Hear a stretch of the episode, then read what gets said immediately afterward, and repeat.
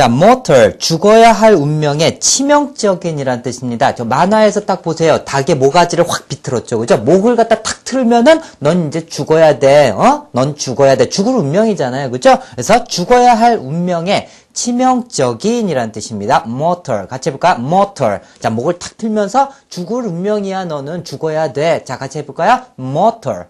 자, 됐죠? 그리고 파생 한번 보세요. mortality, 죽을 운명 또는 사망률 이런 뜻을 갖고 있는 명사가 됩니다. 끝에 ity가 붙을 때 바로 앞에 강세가 온다는 거 그리고 명사가 된다는 거 너무나 이제 많이 익숙해졌죠? 자, 그리고 예문 보세요. man is mortal. 인간은 죽게 마련이다. 죽을 운명이다. 죽게 마련이다. 이렇게 쓰입니다. 그리고 그 파생어에 하나만 더 첨가를 해두세요.